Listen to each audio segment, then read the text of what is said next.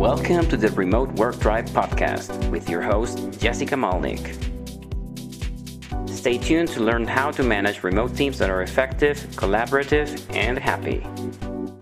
This is Jordan Gal. I am the co founder and CEO at Rally. Awesome. Thank you so much for coming on the Remote Work Tribe podcast, Jordan. Can you maybe talk about the most exciting thing that you're working on these days? Most exciting thing is that when we get on a call with a partner, a merchant, there's a lot of surprise involved in what we're doing. People are a bit perplexed if we're crazy or we're brilliant or we'll or we're stupid or we're onto something. And I I like being right there, what we call flying close to the sun. So generally what we're doing is not like this accepted thing in the e-commerce space and it surprises people throws some people off scares some people pisses people off but i think i like living right there it definitely makes it super more it makes it more interesting how do you kind of like build out your team to make sure that everyone on your team is kind of along for the same ride and has the same expectations so one key characteristic of our company is that we started off during the pandemic. And so we were remote by default. And our engineering team is in Europe, and our go to market and product teams are in the US. And one of the things that we have always done in my previous company that had two offices, one in Europe and one in the US, and now fully remote, we've always looked at everyone on the team as equal. And what that really means is that, like the W 2 American employees, that's pretty straightforward. But in Europe, it makes sense that they're contractors, but we do not think of them at, or treat them as contractors. And that has always been our default that everyone's on an even playing field. Everyone gets equity. Everyone gets treated the exact same with all the things that perks and rights and everything else that go along for any employee. And I think that has been a surprising experience for some of our engineering team and we've heard multiple times that this is the best that they've been treated by an American company. And to us, it felt so obvious, but it was actually a, a, big deal to them. And so that flows through the entire company and just the way we treat people. And what we get back is this combination of loyalty mixed in with like self interest. So they, it's not like they're loyal to the company above themselves they see it as a great place for them to live and work and uh, grow in their career. And that comes back to the company in the form of hard work, cohesion, loyalty. And there's this element of everyone knows that they're part of something good and they want to protect that. And so they're proactive in the way they behave and also their expectations of their colleagues and and a lot of that is purposeful and some of it is like this mystery to me. Because i'm i'm in my early 40s i am from the generation of going to the office and really enjoying going to the office with people. And i sometimes am baffled that this whole thing works. The fact that you can build a software company where everyone coordinates on all this stuff fully remotely is still magic to me in some ways so part of it is purposeful, and part of part of it is like a mystery. Like it, it still baffles me sometimes that that it works the way it does. Not just our company, others as well. I can totally relate to that. Taking a step back, I have like so many follow up questions to what you just said there. So going back to kind of the whole difference between in office and remote, what were some of the biggest kind of mindset shifts or things that you had to unlearn in order to make a fully remote first team uh, and a remote first company actually work well? We're remote, but we're not asynchronous. And making making that work can be tricky because we we still we do more i think we do more calls and synchronous work than most remote software companies so there's there's a blend there around i have no problem with the trust required in remote like you just treat people like adults and you expect them to behave responsibly and they do their work. And like i don't even think about that. That's like zero worry to me. Where my challenge is is around the intangible interactions ideas brainstorming debate. That is something that i don't want to let go of that I, I i think of that as synonymous with fully asynchronous Uh, I know that can all be done in written form, but it is more challenging than the real time interactions. So we have this mixture of a remote team and a remote culture, but we have more synchronous activity than than others. So we we have to coordinate time zones. We have to overlap. Some people in Europe work later than I would want them to work, but that's kind of what works with the schedule. So we're still learning. This is not a finished product, is, is what it feels like. And I can foresee new challenges as we scale. We're, we're currently 25 people, and I could see a new set of challenges and a new skill set and practices that are required when we get to 50 people, let alone 100 and beyond. Yeah, absolutely. How do you balance, given that you have team members in the US and in Europe, and being a little bit more synchronous, synchronous in terms of like meetings? How do you ensure that you're balancing that and making sure that you know people still have time to do deep work while also being in meetings and calls? Mm-hmm. Yeah, we we I, think the way to say what we do is is vigilance. So we are we are vigilant that we don't take over people's calendars too much with meetings uh, so we just have a general philosophy around okay, if this is a meeting that's going to happen every week or every two weeks or any regular cadence, we are going to poke at it and challenge whether or not it actually needs to happen that way, as opposed to just stacking those repetitive meetings one on top of another. And over time, it starts to take more and more of your weekly schedule. So we're just aware that we don't want to burden people with unnecessary meetings and so we we poke at it regularly we we just took one of our regular meetings uh, asynchronous we have this stand up that's specific to the go to market team and it felt like we were talking about things that could very easily just be slack messages. So we set up a go to market stand up slack channel and just moved it over to there for the last few weeks and are now experimenting and seeing is this necessary to be synchronous or are we good with what we have right now in slack? So i think it's just not not being willing to set something in stone especially if it interrupts people's calendars absolutely and what are some of the signs that a meeting that was once like repetitive and unscheduled uh, maybe it's a good time to retire that meeting or move it async or something else entirely I try to watch for what's happening in the meeting. And if it's one person talking while a bunch of people listen, that is a good candidate for being asynchronous.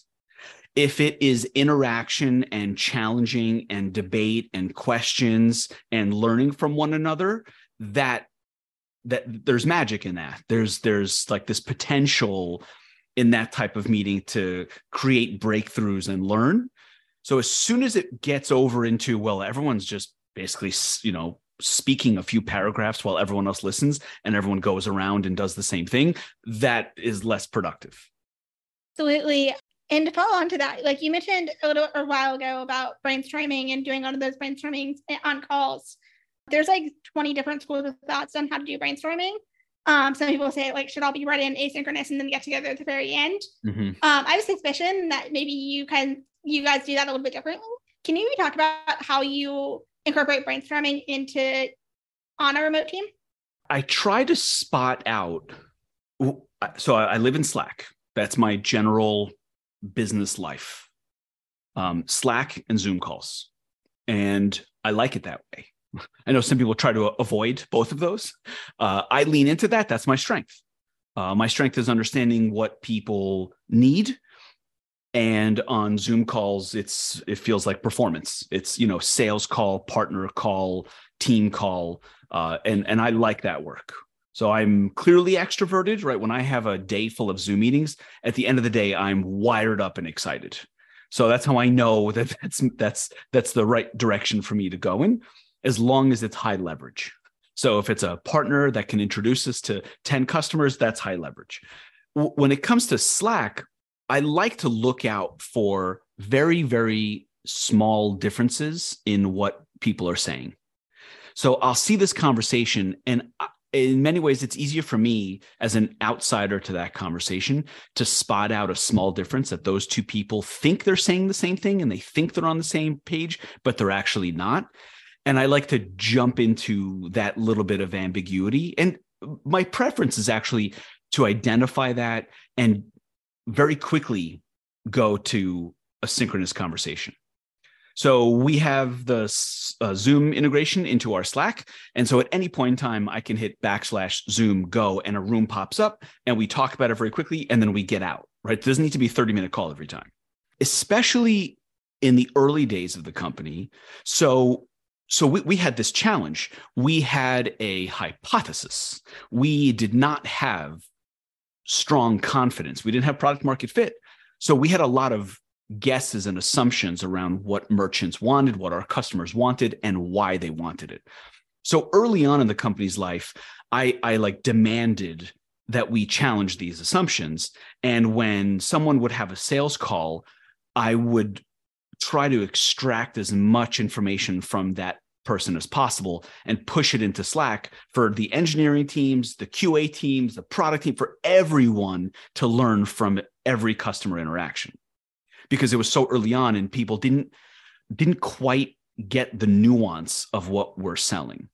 Right and, and that's a strange thing to acknowledge that your internal team members need to get up to speed also. I, I have this general fear around our category that it's difficult to explain because people don't normally think of being able to wake up one day and change the checkout of their e-commerce business people generally assume that the checkout is owned by the platform. And if I've decided to build my store on Adobe Commerce or Salesforce Commerce Cloud or commercetools or Shopify or anything else, that I'm going to use the checkout provided by the platform. And, and we challenge that assumption, and a lot of people just don't know what to do with that because they, they don't realize that it's possible. So I have been selling checkout for like six years but a new engineer that comes along we need to like indoctrinate them. We need to like marinate them in in these set of assumptions. So i i demanded we get as much out of every customer interaction as possible for educating the rest of the team. So i i, like to look out for these small differences in uh like assumptions uh, and then address them and then make sure we publicize that so we try to do a lot in public Slack channels and only keep things in private Slack channels when necessary. Otherwise, people miss out on these learning opportunities. Okay, so I have a quick question and then a longer question based off of what you just shared there.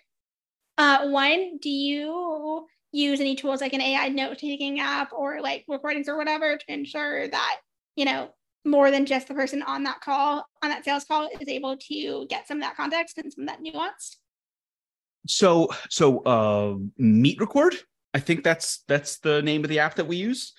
And that joins us on zoom calls and records. So we haven't gone the next step into ai summarization but we record uh, demos and we we share that with the rest of the team.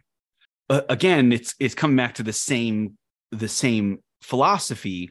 We have conversations internally in the company and that's well and good but the second that goes out and talks to an actual prospect that becomes more valuable than a lot of internal conversation. Uh, so I, I can't imagine a scenario where uh, a product manager or a front end engineer just never gets these interactions with potential customers and paying customers. So we we do that a lot. I'll have a call and while i'm on the call i'll take notes and then if there's a recording, I drop the recording as well. And then we basically publicize that. We take that from a one on one or two on one Zoom call with myself and maybe someone else on the team and a, a prospect. And we try to socialize that learning. So here are our bullet points, uh, our notes from the conversation. And then here's the recording that you can watch on, you know, 1.5 speed. And then all of a sudden, everyone on the team can learn what we just learned, but not not summarized through our interpretation. They can hear it directly from the customer's mouth. Absolutely. And when you're onboarding, let's say a new engineer or a new SDR, what are some of the ways that you can get somebody up to speed um, so that you understand all the nuances in this category? You know, I, I don't I don't think there's um, there's much shortcut. I, I think it is a matter of time. You, you can't you know put everything together and here's all the material you, you need and because we are organized in the way we're giving you this material to, to get up to speed on the product and the company and the customer base and the market I don't think that will actually shorten the time that much. You can't put everything perfectly together and organize and hand it over and say, okay, within two weeks, you need to know everything. This is so complex, all of these different pieces, that it is a matter of time. So it just takes 90 days to kind of get a clue. So we do certain things to help that along in our onboarding process and our version of indoctrination, right? Here's a podcast Jordan did that talks about the history of the company. You know, lodge that in your head. Uh, here is our demo store. Go through as a shopper and experience it from the shopper point of view and make note of every piece of friction you interact with on the checkout. And then come back and ask questions. Uh, or go into our admin and try to accomplish this set of tasks and see how easy or hard it is to understand what to do there as a first time user. So we, we do these things to onboard people, but there is an element to simply being in the company long enough and picking up these tiny bits of nuance. I, I wish I could do a better job of it. I think we will do a better job of it as we grow and we get like a you know a, a head of people that really focuses on it. But right now, we really just tell people to be very open minded, very inquisitive, ask a million questions, and just jump in for the ride. I haven't come up with many better ways to, to do it other than a, a decent onboarding plan and be open minded and, and hop in. I take it some of it also is just in like your hiring process and finding people who are going to be able to are naturally curious, naturally ask a lot of questions, naturally can pick up and be like emotionally intelligent. Is that would you say that's accurate? Yes. Yes, it is. It's it's necessary. There are things that people who have been at the company for a year and they will hear some tiny bit of nuance around why a merchant would possibly want this specific thing on their checkout because that's how they use landing pages and that gives them attribution to their influencers. And they're like I had no idea that our product even did that or why someone would want that and now I have a little bit more knowledge. So the type of person that experiences that you can receive that as something very frustrating. I can't believe i've been here for a year no one told me that. That's that's you know frustrating. Or you can say that's amazing how complex this whole thing is and there is no there's no finite end to me to my knowledge of this product in this category so i'm just absorbing as i go along and it's kind of fun that i have a long way to go still even though if i've been here for a year so that that personality uh, is not something that you can teach that's just how how the person is yeah, absolutely. You can train for scale but you really can't really train for attitude. Yeah, that's a good way to put it. Yeah, so shifting gears a little bit, uh, you're one of the few founders who I've ever chatted with who basically went from kind of fully bootstrapping a company to now going the opposite route and having a company that is VC funded. Can you maybe talk a little bit more about kind of your philosophy and your approach to, uh, you know, now running a VC funded company? Yes. I don't know how to describe the philosophy. I, I think about this sometimes. It I usually think about it when I'm triggered in some way uh, from a conversation that repeats itself on Twitter, and that is which one's better, bootstrapping or or VC. And it is it is such a strange conversation to watch from my point of view because I've done both, and I don't see nearly as big of a difference as those Twitter conversations make it out to be. So if there's any philosophy that I have, it's that both of those have the same goal. And that goal is success. Uh, success is defined by the individual person and company and team, but that's still the same goal. And bootstrapping or VC are two ways to get to the goal. That, that that's all it is. So I don't see it being that big of a difference. Now, in the day to day, there are differences. And having more money in the bank from outside investors is a double edged sword. It's not all good and it's not all bad. The same way with bootstrapping and being forced to be profitable and being forced to be very real about what you're doing, who you're doing it for, and how much you're charging them. That also has pros and cons. I've enjoyed both. Uh, I think okay so so let, let, let's talk about the like on the ground experience the last company was bootstrapped and profitable. So we got to about 6 million in ARR and were profitable. We got there our growth was very incremental. Our team growth and expense growth was very incremental, meaning if you imagine a line that graphs revenue, that plots revenue on a graph, we kept expenses pretty close to it. We would have expenses hop over that line when it made sense. And we would very consciously burn because we needed to get something done. We needed to get to another feature, another, uh, our customers grew to the point that we needed another support and success person. We wanted to do something more. We needed more help on the front end. So it's a very conscious decision to become unprofitable. And then we would let the revenue graph overtake the expenses and we would get back to profitability and we would hang out there strategically. We would say, okay, we're good here. Let's stock up some cash. And if we need to spend more than we're making, then we'll do that. So it was, it was pretty close to the line for a while. And then toward the end, we kind of hit a, a, larger amount of growth that allowed it to become more profitable than we like the, the lines weren't going to cross anymore. But survival mode, the most important years, we're just playing around with those two numbers, revenue and expenses, and trying to manage that the right way. We looked at your bank account and you manage those two numbers. It's not that different now.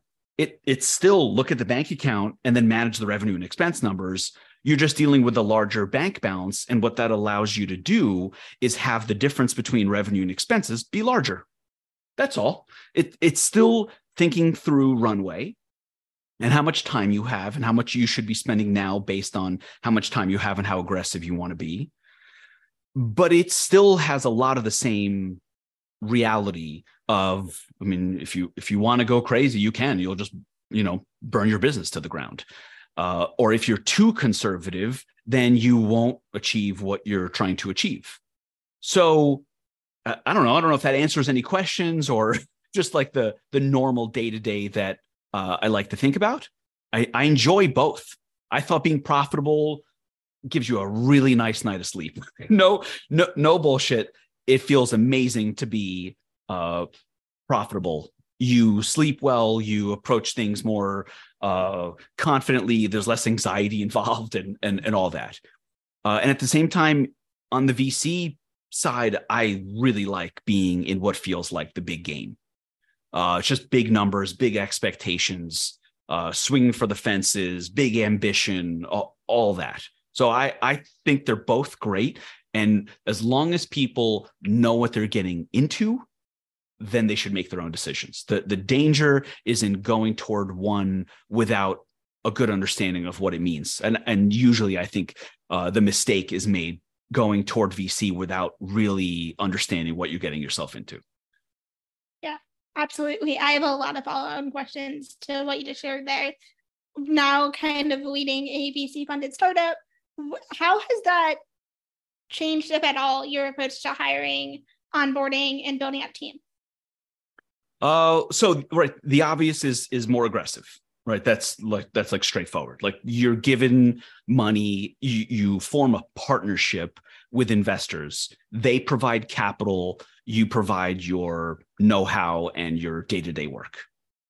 And that partnership, one of the underlying assumptions is to to be more aggressive than you would with your own money right if you are just trying to get profitable and you're saying, okay, I got a hundred grand to put into this business and I'm gonna, I got to make it work on this hundred K and there is no more money behind it. Uh, this is different with VC. It says, okay, we, we raised $6 million in our seed round at Rally.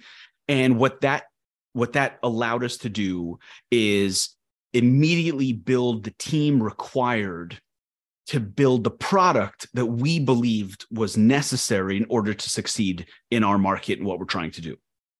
And that's a luxury, right? To be able to spend $3 million on getting a product to market is a luxury, but it makes sense in the context of what we're trying to do with our partnership with the investors, right? We're trying to take on a company, a competitor like Bolt, which has raised $950 million and has used that funding to build out a product and get themselves uh, the customer base and credibility and partnerships that can allow them to become a, a billion dollar company. So at the seed stage, if that's what we're pointing at, hey, we think that they're not doing a great job and we have room to compete, then the point is to be ambitious and to be aggressive. And so it's okay to spend millions of dollars getting a product to market. Right. Whereas that sounds, you know, like a bad idea if you're bootstrapping to to put in that much money of, of your own money and then try to get profitable d- directly after that. Absolutely you kind of hinted this before, but what are some of the signs that a founder should go one way or the other, whether it is like, you know, and maybe they're making a mistake and let's say they're going the VC route and they really to be bootstrapping or vice versa? I think people get into danger when they are ideological about it. Uh, and they think that one is better than the other, like morally. Like VC is, you know, full of BS and you're you're really just working for the investors and they kind of look at it like unfairly or negatively and they say I'm I'm doing like the right thing and this is the real way to do business and that means bootstrapping. Like anything ideological like that, like you're you're you're you're mixing up your your religion with your finance department. Uh, the the funding is just a means to an end, and and thankfully these days there is more of a blended set of options with with funds like TinySeed out there.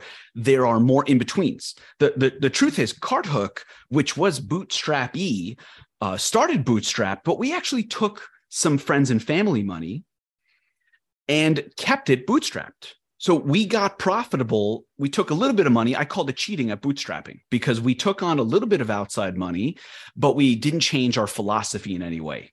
We were still looking to become a profitable company and we were trying to thread the needle, uh, meaning take on just enough money to grow quickly, but not so much that it changes the required outcome. So you could still get acquired or stay profitable. And I paid out a lot of dividends from CartHook, and that was one option, one way to go. Or we we did end up with an acquisition at the end, but we we had all the, the, the options in front of us. That's the great thing about bootstrapping. You keep all that optionality, which was my goal with the previous company. With Rally, the option set is limited in some ways. Once you take on institutional money, the agreement is this is what we're trying to do.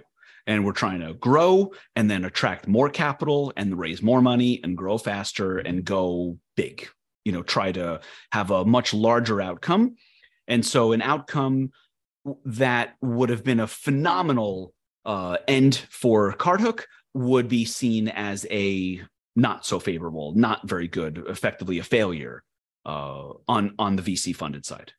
Absolutely, and you don't have to answer this. It's probably a pretty challenging question to answer, but uh, raising money for a Rally, you kind of did that at a, at a, kind of an interesting time in the economy, um, where it wasn't like 2020 and 2021, but more in kind of 2022 and this year in 2023. What was that environment like when it came to raising funds in a more, let's just say, uncertain economy?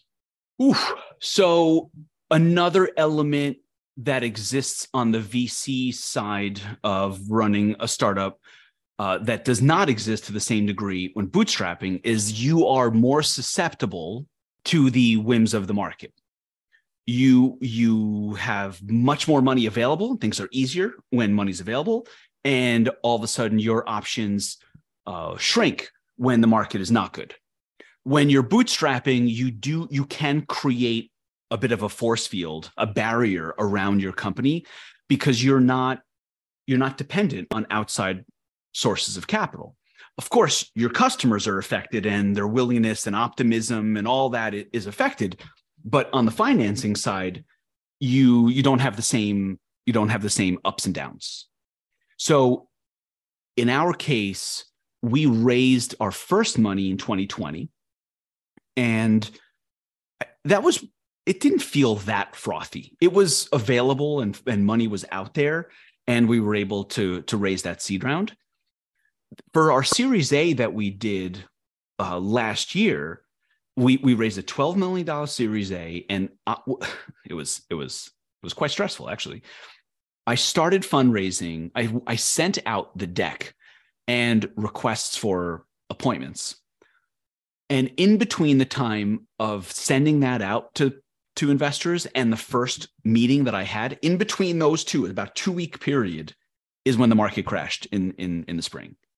So it went from this is going to be a piece of cake. Let's just kind of raise our hand and, and raise 20 million bucks like other e-commerce enablement startups were doing. And it changed on a dime. And that created a, a really stressful few months for us because we we had geared our company to be able to raise money in an environment that all of a sudden no longer existed. So that was a challenge. And that was one of those examples of you know the the downside of running a VC funded company is that your your plans are to spend money to be aggressive and then go back out to market to raise more money.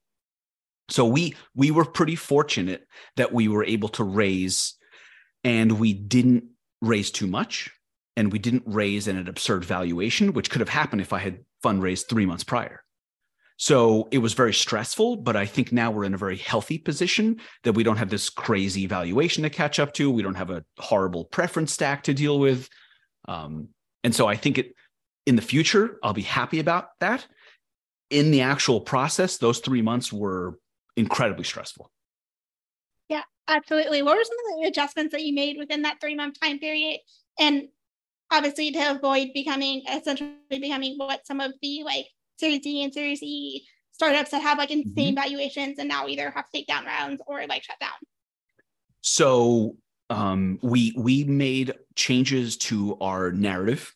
Absolutely, we didn't make changes to our product. Right, we're, we're building what we're building, but but how we're positioning that, how we're talking about it, and how we're talking about the competition changed significantly. What what happened in our market is that earlier on in 2022 or maybe late 2021, checkout was like the hottest thing on the damn web. It, I don't know how it happened, but between Fast and Bolt and all these Twitter threads, one click checkout was like the only thing people talked about. And we were on the sidelines looking at it like, uh, you know, my style is not to write Twitter threads about like Stripe mafias and get attention for it. It seemed to be working. So I was questioning myself on maybe I should get out there and insert ourselves into this conversation. I'm happy I didn't do that. But at first, when we first started fundraising, pre fundraising, not the actual fundraise, but the conversations I was having with investors just ahead of the fundraise to say, hey, we might, you know, go out to market. Can we count on you? We'll, we'll set up stuff. In those conversations, everyone wanted to know about the competition. What are you going to do about fast? What are you going to do about Galt, about Bolt? They're so far ahead. How are you going to catch up? Right? And then a few weeks later, when we actually started fundraising, Fast had gone out of business at some point, and Bolt had started to go from darling to not darling. Let, let's be gentle. And all of a sudden, then I, I, it didn't make sense for me to talk about the competition the same way. I had to talk about the competition in like the opposite way. Like, oh, there must be something wrong with your category because these two companies that were very well funded aren't doing well. Why is it any different for you? So a, a lot of it is narrative and projecting out into the future on what your company will be. And we also had to just change the way we talked about our growth story.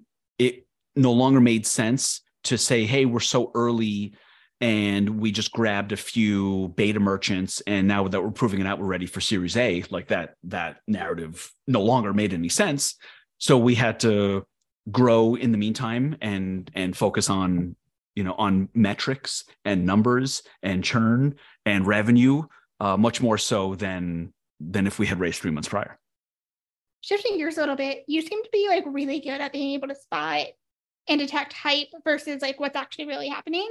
Are there kind of tips or things that you've learned to be able to kind of weed out you know what is just true on hype versus you know something like a trend that you is really worth doubling down on it is uh, if we go back to the bootstrap versus vc thing it, it is a very frustrating experience for entrepreneurs in general to deal with the hype machine of venture funded startups. It, it is frustrating. It can be annoying.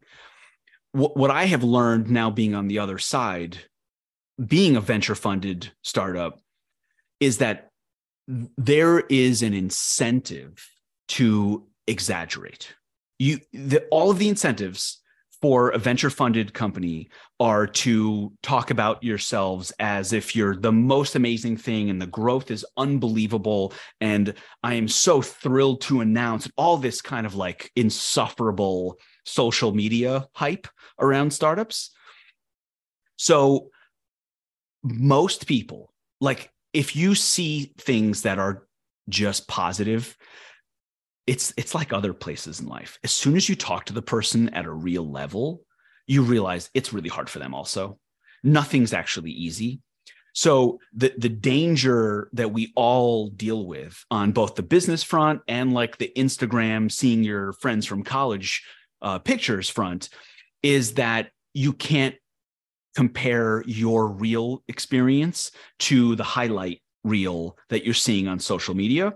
And and i get that from just talking to a lot of people and becoming actually friends with people. And then people are vulnerable and you can be vulnerable back. And as soon as you do that you realize well all the people that i'm i talk to honestly have it much harder than what I'm seeing online. And then you start to realize and start to discount, okay, look, they're, of course, they're going to sound so positive online because that's their incentive. It makes them look better and then feel better and makes their company look better.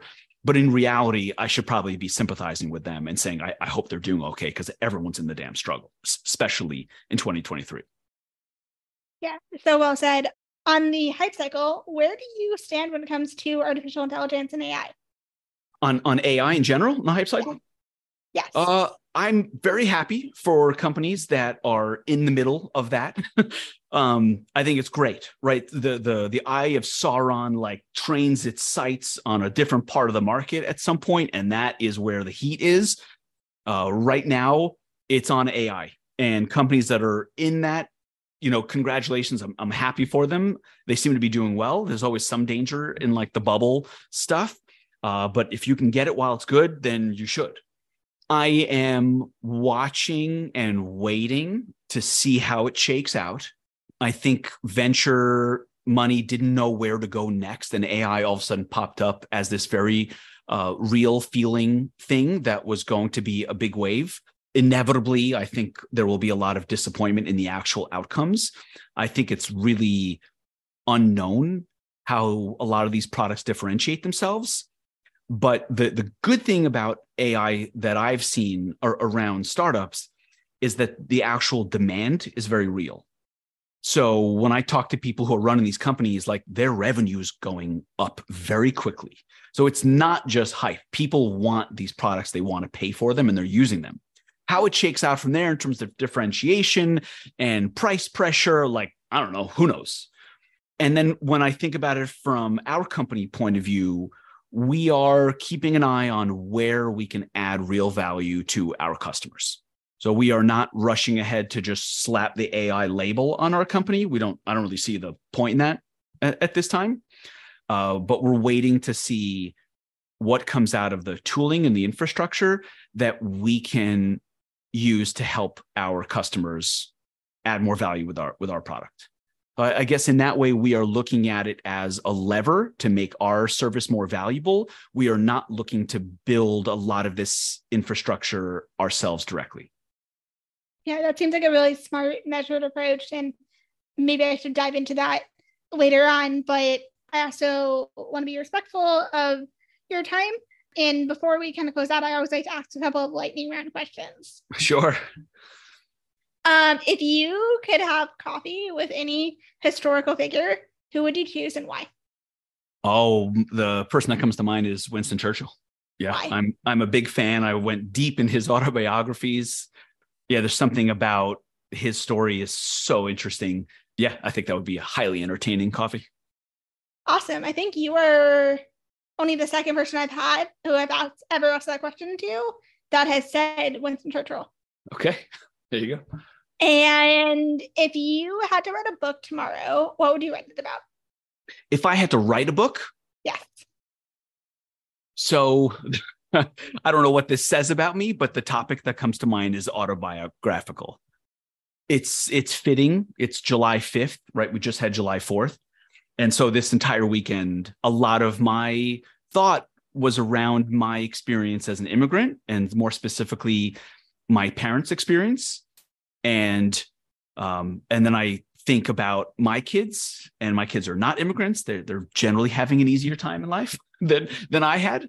Um, so I can't help but think about that that journey and what it does to you. Yeah, so I think that's that's where I would go more so than you know something business related. Yeah, I love that answer. Um, it's been really great chatting with you on the Remote Work Tribe podcast, Jordan. Where can listeners find you online? Thank you so much. It's been it's been great to be here. Thank you for having me on. Uh, to find out more about the company, you can go to getrally.com. That's G E T R A L L Y.com. And then to uh, get in touch with me, it's just Jordan Gal at Twitter, uh, same on LinkedIn. And I also do my own weekly podcast with a good friend of mine, Brian, where we talk about you know ups downs trials tribulations wins losses on on the business front. And that is at bootstrappedweb.com awesome. And yeah you can definitely test bootstrap web is one of the podcasts i listen to all the time. Awesome. Thank you. Thank you for listening to the Remote Work Tribe podcast. Please visit our site, theremoteworktribe.com, to learn more about remote work trends and insights.